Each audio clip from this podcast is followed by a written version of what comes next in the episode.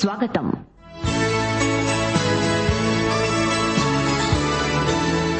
యేసుక్రీస్తు రెండవ రాకడను వివరిస్తూ విశ్వాసులను బలపరిచే ఉద్దేశ్యంతో అపోస్తుడైన పౌలు రాసిన అంత్యకాల సంభవాలు. వినండి. తెసలోనీక పత్రికల ధ్యానాలు.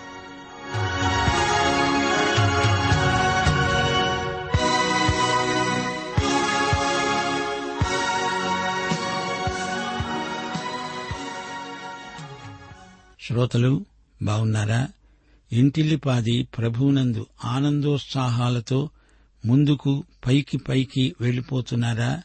గమనించండి నిన్ను చూసుకుని నీవు జాలిపడడం మంచిది కాదు. పని నిషాకు బానిసలైపోవద్దు యషయా గ్రంథం ఇరవై ఆరో అధ్యాయం మూడో వచనం. ఎవని మనస్సు దేవుని మీద ఆనుకుని ఉంటుందో అతణ్ణి దేవుడు పూర్ణ శాంతి గలవాణ్ణిగా చేస్తాడు కాపాడుతాడు. అతడు దేవుని యందు విశ్వాసముంచినవాడు గనుక ఈ హితవు అతనికి పనిచేస్తుంది. దేని గురించి చింతించకూడదు. అన్నిటిలో దేవునికి కృతజ్ఞులం. హృదయానికి తలంపులకు దేవుని సమాధానం కావలి ఉంటుంది. దేవుని సమాధానము సమస్త జ్ఞానమునకు మించింది. ఇంతకంటే మనకు ఇంకేం కావాలి? నిరాశా నిస్పృహలను పారద్రోలాలి. కృతనిశ్చయులమై ఉత్సాహభరితమైన సేవ చెయ్యాలి రండి శ్రోతలు ప్రార్థన చేసుకుందాము. కృపాసత్య సంపూర్ణుడవైన మా పరలోకపు తండ్రి నీకు మా హృదయపూర్వకమైన కృతజ్ఞతాస్థుతులు. నీ ప్రియకుమారుడైన క్రీస్తునందు పరలోక ఆశీర్వాదాలన్నీ మాకు అనుగ్రహించావు మమ్ములను ఈ క్షణము వరకు ఆరోగ్యం అనుగ్రహించి కాచి కాపాడావు.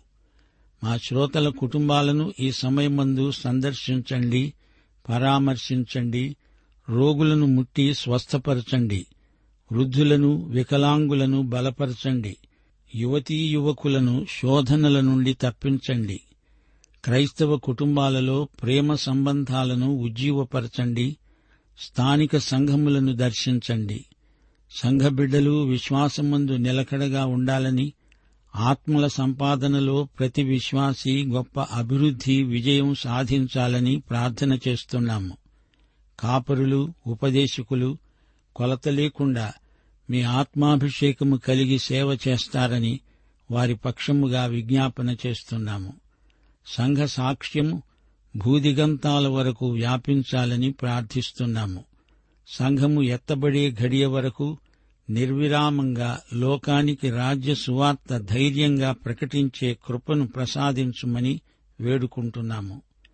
మా దేశమును దేశ ప్రజలను ప్రభుత్వమును అధికారులను ఆశీర్వదించండి బలపరచండి. దేశమును సైతాను బారి నుండి కాపాడండి. కరువు కాటకములను అరికట్టండి. నేటి వాక్య అధ్యయన ఆశీర్వాదములు మాకందరికీ సమృద్ధిగా అనుగ్రహించుమని యేసుక్రీస్తు వారి దివ్యనామంన వేడుకొని ప్రార్థిస్తున్నాము. మా పరమ తండ్రి. ఆమెన్. ప్రియ శ్రోతలు మీ బైబిళ్ళు తెరవండి. ఈరోజు మన పాఠం మొదటి తెస్సులోని పత్రిక నాలుగో అధ్యాయం ఒకటి నుండి ఎనిమిదో వచనం వరకు సావధానంగా వినండి. సహోదరులారా మేము ప్రభువైన యేసు ద్వారా మీకిచ్చిన ఆజ్ఞను మీరెరుగుదురు గదా? కాగా మీరేలాగు నడుచుకొని దేవుణ్ణి సంతోషపరచాలో మా వలన నేర్చుకొన్న ప్రకారంగా మీరు నడుచుకుంటున్నారు. ఈ విషయంలో మీరు అంతకంతకు అభివృద్ధి నొందాలని మిమ్ములను వేడుకొని ప్రభువైన యేసునందు హెచ్చరిస్తున్నాము. మీరు పరిశుద్ధులవటమే అనగా మీరు జారత్వానికి దూరముగా ఉండడమే దేవుని చిత్తం. మీలో ప్రతివాడు దేవుణ్ణి ఎరుగని అన్యజనుల వలె కామాభిలాషయందు కాక పరిశుద్ధత యందు ఘనత యందు తన ఘటమును ఎలా కాపాడుకోవాలో అది ఎరిగి ఉండడమే దేవుని చిత్తం. ఈ విషయమందు ఎవడూ అతిక్రమించి తన సహోదరునికి మోసం చేయకుండా ఉండాలి. ఎందుకనగా మేము పూర్వము మీతో చెప్పి సాక్ష్యమిచ్చిన ప్రకారము ప్రభువు వీటన్నిటి విషయమై ప్రతిదండన చేసేవాడు. పరిశుద్ధులవ్వడానికే దేవుడు మనల్ని పిలిచాడు గాని అపవిత్రులుగా ఉండడానికి పిలువలేదు. కాబట్టి ఉపేక్షించేవాడు మనుష్యుణ్ణి ఉపేక్షించడు గాని మీకు తన పరిశుద్ధాత్మను అనుగ్రహించిన దేవుణ్ణే ఉపేక్షిస్తున్నాడు. ప్రియ శ్రోతలు వింటున్నారా? ఈ వాక్య భాగంలో పౌలు క్రీస్తునందు వారిని వేడుకుంటూ హెచ్చరిస్తున్నాడు. మీరు దేవుణ్ణి సంతోషపెట్టాలి. ఈ వాస్తవం మీ ప్రవర్తనలో తేటగా కనపడాలి. మీరు అంతకంతకు అభివృద్ధి చెందాలి. ఆధ్యాత్మిక పురోభివృద్ధి సాధించాలి. మేము మీకు ఈ సందర్భంలో ఎన్నెన్నో హెచ్చరికలు చేశాము. యేసుప్రభు ద్వారా మేము పొందిందే మీకిచ్చాము.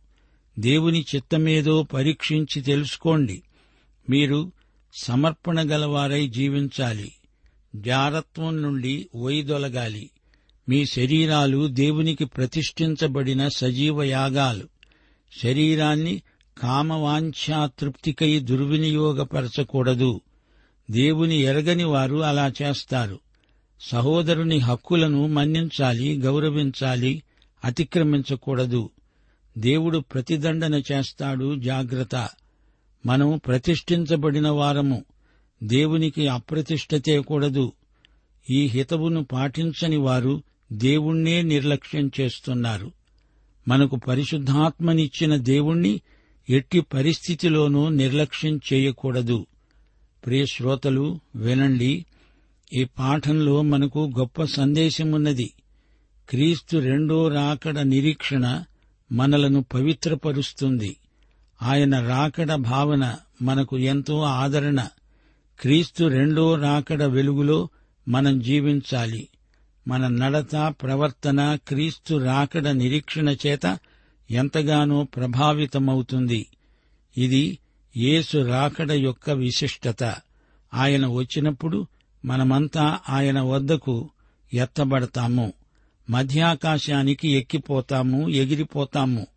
అయితే అంతవరకు మన పాదాలు ఇంకా ఈ భూమి మీదనే ఉన్నాయి నడుస్తున్నాయి. మన ప్రవర్తన నడత ఎలా ఉందో పరీక్షించుకోవలసిన అవసరం ఎంతైనా ఉంది. ప్రభువుకు ప్రీతికరమైన రీతిగా మన ప్రవర్తన ఉండాలి. మనలో దినదినము అభివృద్ధి కానరావాలి. ప్రభువును గురించిన జ్ఞానమందు కృపయందు మనం ఎడతెగకుండా ఎదుగుతూనే ఉండాలి. అభివృద్ధి కానరావాలి. విశ్వాసి యొక్క దైనందిన ప్రవర్తన దేవుని దృష్టిలో ఎంతో ముఖ్యం. దేవుని లేఖనాలలో ఈ హెచ్చరిక పలు సందర్భాలలో మనకు వినపడుతూనే ఉంటుంది. ఈ పాఠంలో కూడా ఇదే హెచ్చరిక విజ్ఞప్తి చేయబడింది. విశ్వాసి తనకిష్టమొచ్చినట్లు బ్రతకకూడదు. క్రీస్తును సంతోషపెట్టడానికి ఆయనకు ప్రీతికరమైన విధంగా జీవించాలి ప్రవర్తించాలి. పౌలు అంటున్నాడు యేసు ప్రభువు పలికించిందే మేము పలికాము ఆయన చెప్పిందే మేము చెప్పాము. తెస్సలోని సంఘానికి పౌలు కొన్ని ప్రత్యేక హెచ్చరికలు చేశాడు. పౌలు ఆజ్ఞాపించినట్లే ఈ హెచ్చరికలు ధ్వనిస్తాయి. యేసు ప్రభువు తన శిష్యులకు ఆజ్ఞలిచ్చాడు అవన్నీ కొత్త ఆజ్ఞలే. పాపి రక్షణలో దశాజ్ఞల పాత్ర ఏమీ లేదని మనం గ్రహించాలి. దశాజ్ఞలు విశ్వాసి జీవితానికి ఆధారం కావు. దశాజ్ఞలు బాలశిక్షకుడి పనిచేశాయి మనల్ని చేయి పట్టుకుని శిలువ వద్దకు నడిపించాయి. ధర్మశాస్త్రం మనతో అన్నది చూడబ్బాయి నీకు రక్షకుడు కావాలి. దశాజ్ఞలు అద్దం లాంటివి. మనం పాపులమని మనకు చూపుతుంది ధర్మశాస్త్రం. ధర్మశాస్త్రము మనల్ని రక్షించడానికి ఉద్దేశించబడింది కాదు. మనం పాపులమని మనకు చూపడానికి ధర్మశాస్త్రం అందలి పది ఆజ్ఞలు ఇవ్వబడ్డాయి. మనకు రక్షకుడు కావాలని మన అక్కర మనకు స్ఫురించేటట్లు చేయటానికే దశాజ్ఞలు ఇవ్వబడ్డాయి. అయితే విశ్వాసులకు ఆజ్ఞలున్నాయి. దశాజ్ఞలు ప్రతిపాదించే నైతిక ప్రమాణాలకు మించిన ఈ కొత్త నిబంధన ఆజ్ఞలు గమనించండి. మొదటి తెశలోని పత్రిక ఐదో అధ్యాయంలో విశ్వాసులకు ఇరవై రెండు ఆజ్ఞలున్నాయి. లెక్క పెట్టుకోండి. ఇప్పుడొక ప్రశ్న మనకు ఎదురవుతోంది. దశాజ్ఞలనే నెరవేర్చలేని వ్యక్తి ఎవరైనా అంతకంటే ఉన్నత ప్రమాణాలు గల కొత్త నిబంధన ఆజ్ఞలను ఎలా చేయగలడు? దశాజ్ఞలను ఏ మానవుడు నెరవేర్చజాలడు అని బైబిలు తేటగా చెబుతోంది. ఇస్రాయేలు ఒక జాతిగా ఈ విషయంలో పరాజయమొందింది ఆజ్ఞలను అతిక్రమించింది ఉల్లంఘించింది. సీమోను పేతురు ఈ విషయాన్ని ఘంటాకంఠంతో చెప్పాడు. అపస్తుల కార్యములు పదిహేను అధ్యాయం ఏడో వచనం పది పదకొండు వచనాలు. సహోదరులారా ఆరంభమందు అన్యజనులు నా నోట సువార్త వాక్యమును విశ్వసించేలాగున మీలో నన్ను దేవుడు ఏర్పరచుకున్నాడని మీకు తెలుసు. మన పితరులైనా మనమైనా మొయ్యలేని కాడిని శిష్యుల మెడ మీద పెట్టి మీరెందుకు దేవుణ్ణి శోధిస్తున్నారు? ప్రభువైన యేసు కృపచేత మనము రక్షణ పొందుతామని నమ్ముతున్నాము గదా? అలాగే వారు రక్షణ పొందుతారు.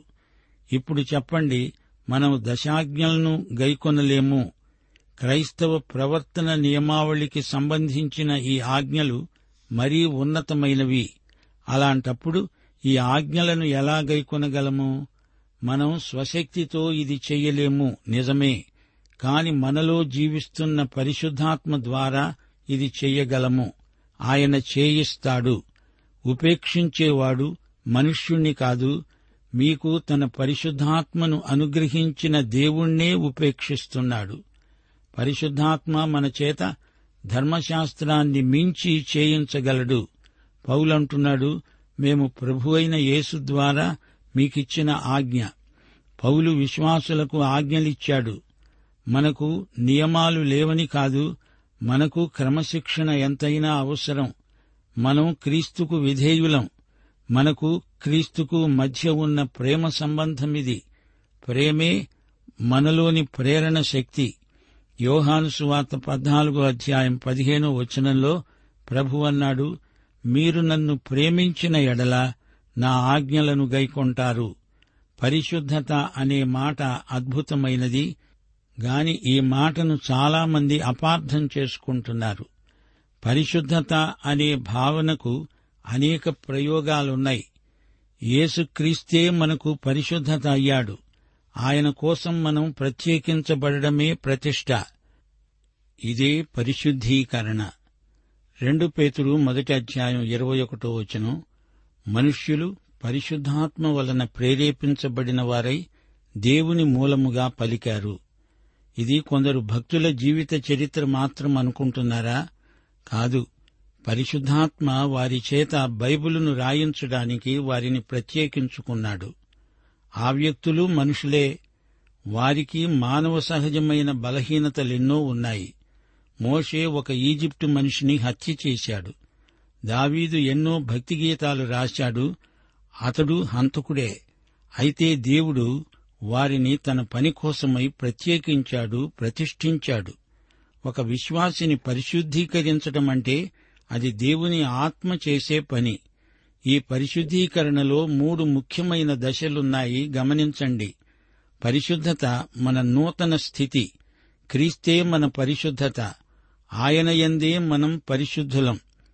ప్రియుడైన క్రీస్తును మనము అంగీకరించాము. క్రీస్తునందు విశ్వసించినప్పుడు కలిగిన రక్షణే మన స్థితి. అంతకంటే ఎక్కువ రక్షణ ఉండదు తక్కువ లేదు. మన సహజ స్థితిలో మనము అంగీకరించబడము. క్రీస్తు మన కోసం చేసిన దాన్ని బట్టి దేవుని చేత అంగీకరించబడ్డాము. క్రీస్తునందు మనకు స్థితి భేదమంటూ రాదు. ఇప్పుడు రెండో దశకు రండి. పరిశుద్ధాత్మ మన ప్రవర్తనలో పరిశుద్ధతను నింపుతాడు. పరిశుద్ధాత్మ కర్తృత్వంలో నేతృత్వంలో మన ప్రవర్తన పరిశుద్ధమవుతుంది. మనం ఈ శరీరంలో ఉండగా ఈ పరిశుద్ధీకరణలో పరిపూర్ణత రాదు. ఈ పాత పాప శరీరం అలాంటిది. సంపూర్ణ పరిశుద్ధత అనేది మూడో దశ. క్రీస్తు యేసు సారూప్యానికి మనము మార్చబడినప్పుడు ఈ దశకు చేరుకుంటాము. అప్పుడు మూడు దశలు పరిపూర్ణతా స్థితికి వస్తాయి. పరిశుద్ధీకరణ అంటే దేవుని కోసం ప్రత్యేకించబడడం. నశించిన పాపి ఎవరైనా క్రీస్తు దగ్గరికి వస్తే క్రీస్తును స్వకీయ రక్షకుడని అంగీకరిస్తే ఆ వ్యక్తి దేవుని నిమిత్తం ప్రత్యేకించబడతాడు. పాత నిబంధనలోని సాక్ష్యపు గుడారం ఇదే సత్యాన్ని మనకు నేర్పుతుంది. పాత నిబంధన విశ్వాసులకు దేవుడు నేర్పిన వస్తుపాఠమిది ఎన్నో సైద్ధాంతిక సత్యాలు పాత నిబంధన విశ్వాసులు సంకేతాల ద్వారా నేర్చుకున్నారు. ఆరాధన గుడారాన్ని చూడండి. అందులో పాత్రలున్నాయి. మరెన్నో పరికరాలున్నాయి. బల్యర్పణ సందర్భంలో వాటిని ఉపయోగిస్తారు. నలభై సంవత్సరాలు ఇస్రాయేలీయులు అరణ్యంలో తిరుగాడారు. పాత్రలు పళ్ళ్యాలు గరిటెలు అటుపడి ఇటుపడి బాగా దెబ్బతిన్నాయి. అయినా అవి చూడటానికి అంత ఆకర్షణీయమైనవి కావు. ఏ ఇల్లాలైనా వాటిని ఇంటి పనులకు వాడడానికి ఇష్టపడదు. వాటిని మార్చి కొత్త చెట్టు కొనుక్కుందాము అంటుంది. లేదా ఇదంతా పాత చుక్కు అని తీసిపారేస్తుంది. అయితే గుడారములోని పాత్రలను దేవుడు పరిశుద్ధ పాత్రలు అన్నాడు. గనుక అవి ప్రతిష్ఠితమైన పాత్రలు. ఇదే సూత్రం వ్యక్తులకు కూడా వర్తిస్తుంది. ఒక వ్యక్తి క్రీస్తు దగ్గరికి రాగానే అతడు రక్షించబడినవాడు అవుతాడు. అతడు విమోచింపబడినవాడు. అతడిప్పుడు క్రీస్తుకు చెందినవాడు. మీరు పరిశుద్ధులవటమే దేవుని చిత్తము అంటున్నాడు పౌలు. పవిత్ర ప్రయోజనం కోసం నీవు ప్రత్యేకించబడ్డావు. దేవుడు తాను వాడుకోవడానికి నిన్ను ప్రత్యేకించాడు. బోధకులు దైవ సేవకులే కాదు ప్రతి విశ్వాసి దేవుని వినియోగము కోసం ప్రత్యేకించబడిన వ్యక్తే. మీరు జారత్వమునకు దూరంగా ఉండడమే దేవుని చిత్తం. పౌలు ఈ హెచ్చరికను తెస్సలోని సంఘానికే కాదు క్రైస్తవులందరికీ చేస్తున్నాడు. శరీర కార్యాలు శరీర పాపాలు చేసే క్రైస్తవులు నాడు నేడు ఎందరో ఉన్నారు. రోమా ప్రభుత్వ కాలంలో విగ్రహారాధనతో పాటు లైంగిక పాపాలు కూడా ఎన్నో జరిగాయి. అంటే అవి ఎప్పుడూ జరుగుతూనే ఉన్నాయి. ఈ రోజున కూడా సైతాను పూజ ముమ్మురంగా జరిగే పట్టణాలెన్నో ఉన్నాయి. మంత్రతంత్రాలు అభ్యసించే వారెందరో ఉన్నారు. తాయెత్తులు రక్షరేకులు ధరించేవారు ఉన్నారు. భవిష్యత్తును గురించి జోస్యం చెప్పేవారు చెప్పించుకునేవారు ఉన్నారు. కొన్ని రకాల తాంత్రిక విధానాలలో లైంగిక పాపాలు చోటు చేసుకున్నాయి. అయితే ఒకానొక క్రైస్తవుడు లైంగిక అవినీతికి పాల్పడినట్లు వార్త వచ్చిందనుకోండి అలాంటి పాపాన్ని ఖండించకుండా ఆ సేవకులను సేవలో వాడుకుంటున్నారంటే ఇదెంతో శోచనీయం. మనం దేవుని వినియోగం కోసం ప్రతిష్ఠించబడిన వారము ప్రత్యేకించబడిన ప్రజలము. పౌలంటున్నాడు మీరు లైంగిక పాపాలకు దూరంగా ఉండాలి. మిమ్ములను దేవుడు వాడుకుంటాడు. అటూ ఇటూ ఊగిసలాడుతూ ఉండడానికి వీలు కాదు. నీవు పాపములో జీవిస్తూ బోధ చేస్తావా? పాటలు పాడతావా? యహోవా సేవోపకరణములను మోసేవారు పరిశుద్ధులై ఉండాలి. ఏ క్రైస్తవ పరిచర్యలోనైనా పరిశుద్ధ శీలం లేనివారుంటే ఆ సేవ భగ్నమైపోతుంది. ఈ పరిశుద్ధత రావడానికి ఏం చెయ్యాలి? దానికి వ్యాయామము కసరత్తు ఏమైనా ఉన్నాయా? అలాంటిదేమీ లేదు. క్రీస్తునందుండి పరిశుద్ధతను కొనసాగించుకోవాలి. దేవుడు మనలను శుద్ధి చేశాడు. దేవుడు వాడుకోదగిన పాత్రగా నిన్ను సిద్ధం చేశాడు. తెస్సలోని విశ్వాసులున్నారు. వారి చుట్టూరా అవిశ్వాసులెందరో ఉన్నారు. గ్రీకు మతంలో లైంగికానికి ఎక్కువ ప్రాముఖ్యముంది. కొరింతిలో ఈ సంగతి తేటతెల్లమవుతుంది. ఇవే పోకడలు తెస్సలోనికయ్యలో కూడా కానవస్తాయి. పౌలంటున్నాడు మన జీవితాలు మనం ప్రకటించే సువార్తను సమర్థించేలా ఉండాలి. విచ్చలవిడిగా బతికితే సువార్తకే అప్రతిష్ట తెచ్చిన వారమవుతాము. అలాంటి వారు దేవుని కోసం జీవించరు. దేవుని కోసం సేవ చెయ్యలేరు దేవుణ్ణి సేవిస్తూ ఎవడైనా పాపంలో జీవించగలడా? దేవునికి ఈ ద్వంద్వ ప్రవృత్తి సుతరాము గిట్టదు.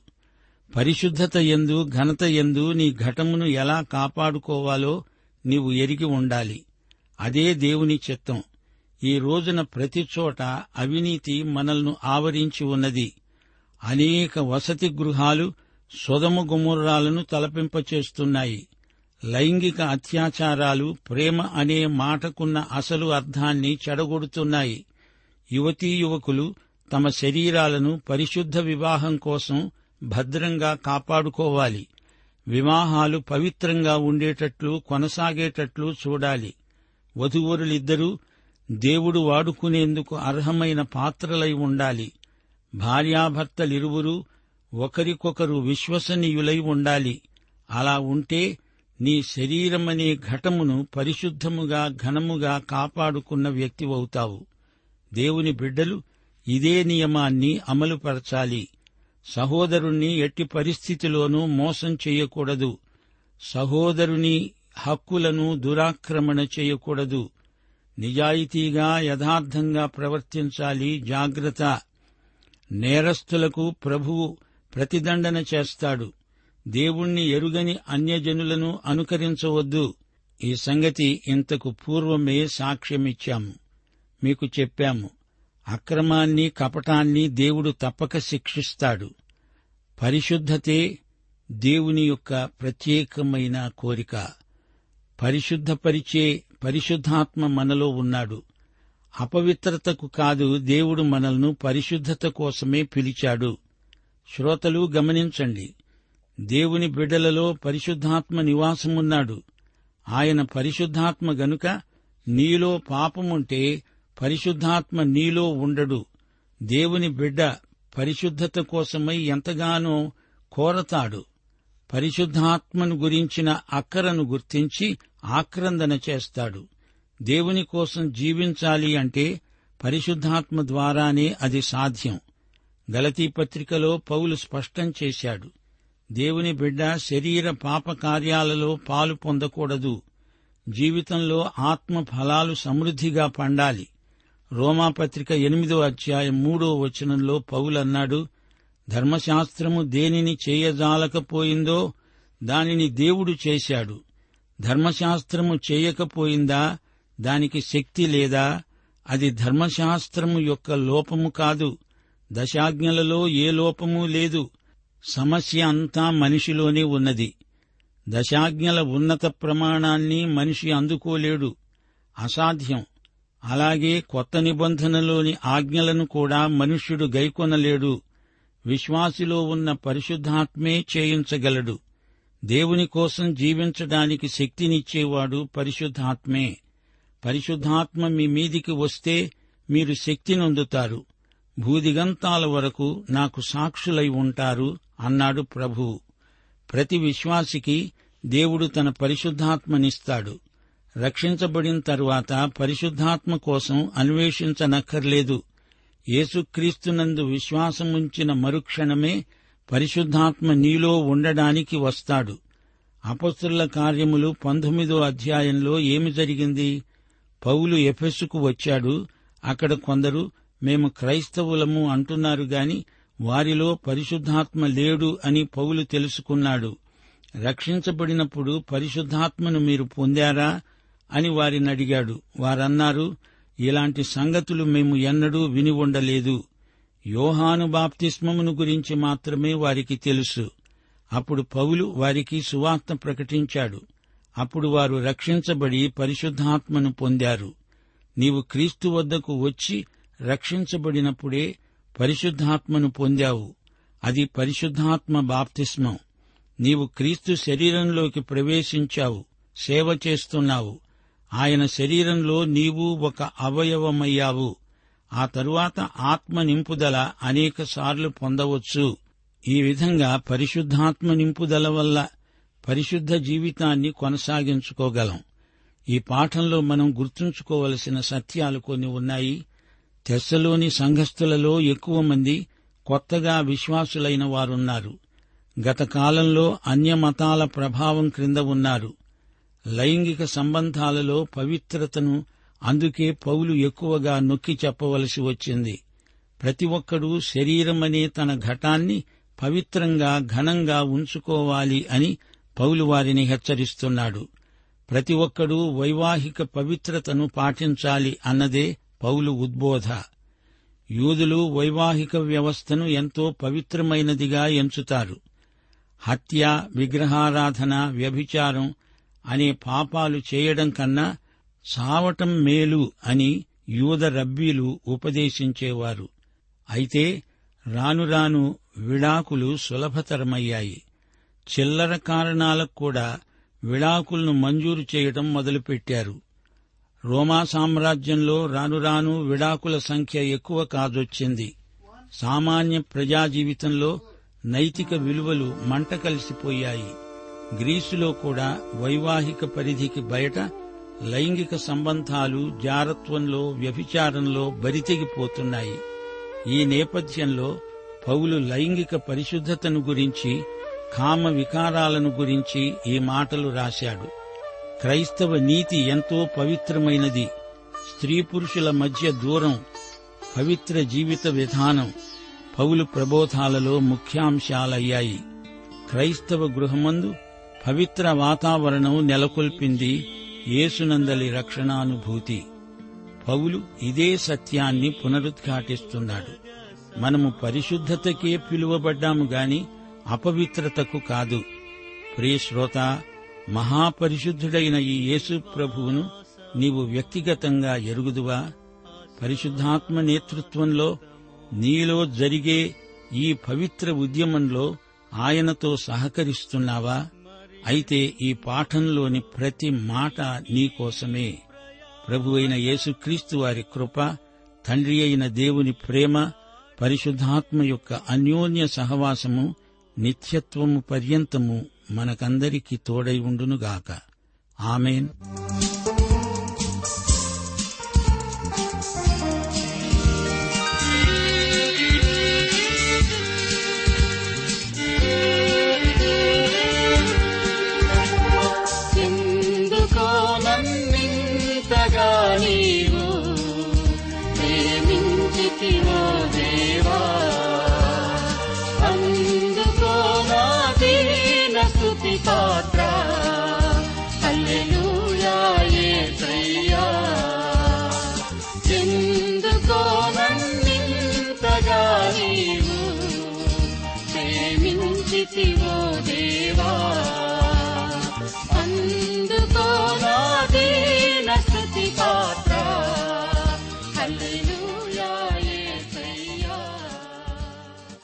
ప్రేమధార బైబిల్ అధ్యయన కార్యక్రమంలో మీరింతవరకు తెసలోనికైలకు రాసిన పత్రిక వర్తమానాలు వింటూ ఉన్నారు.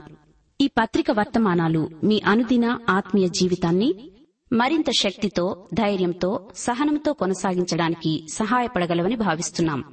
ప్రస్తుతం మీరు వింటున్న తెసలోనికలకు రాసిన పత్రిక వర్తమానాలపై గొప్ప సంఘటన అనే పుస్తకాన్ని సిద్దం చేస్తున్నాం.